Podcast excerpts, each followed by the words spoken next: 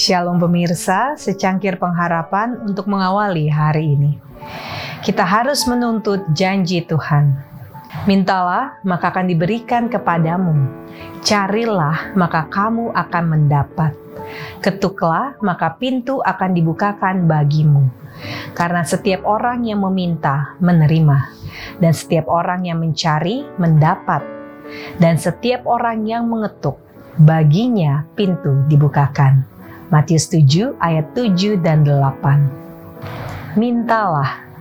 Meminta menyatakan bahwa engkau menyadari keperluanmu. Dan jika engkau meminta dengan iman, engkau akan menerimanya. Tuhan telah menjanjikan sabdanya dan itu tidak boleh gagal. Jika engkau datang dengan penyesalan yang sungguh tidak perlu engkau merasa bahwa engkau terkabur bila meminta apa yang telah dijanjikan Tuhan.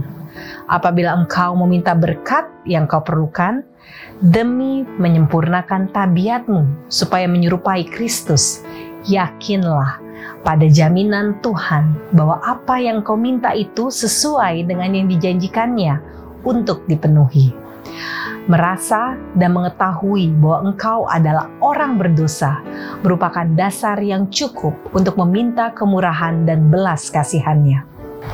Carilah, jangan hanya merindukan berkatnya, tetapi dirinya. Carilah dan engkau akan mendapat. Allah mencarimu dan kerinduan yang engkau rasakan untuk datang kepadanya adalah tarikan rohnya. Menyerahlah kepada tarikan itu Kristus membela perkara orang yang dicobai, yang bersalah dan yang tidak beriman itu. Dia berupaya untuk mengangkat mereka agar bersahabat dengan Dia. Jika engkau mencari Dia, maka Ia berkenan ditemui olehmu. Ketuklah, kita datang kepada Allah dengan undangan khusus, dan Ia menunggu untuk menyambut kita di kamar pertemuannya. Murid-murid pertama yang mengikuti Yesus tidak puas dengan percakapan yang terburu-buru dengan dia. Mereka berkata, Rabi, di manakah engkau tinggal?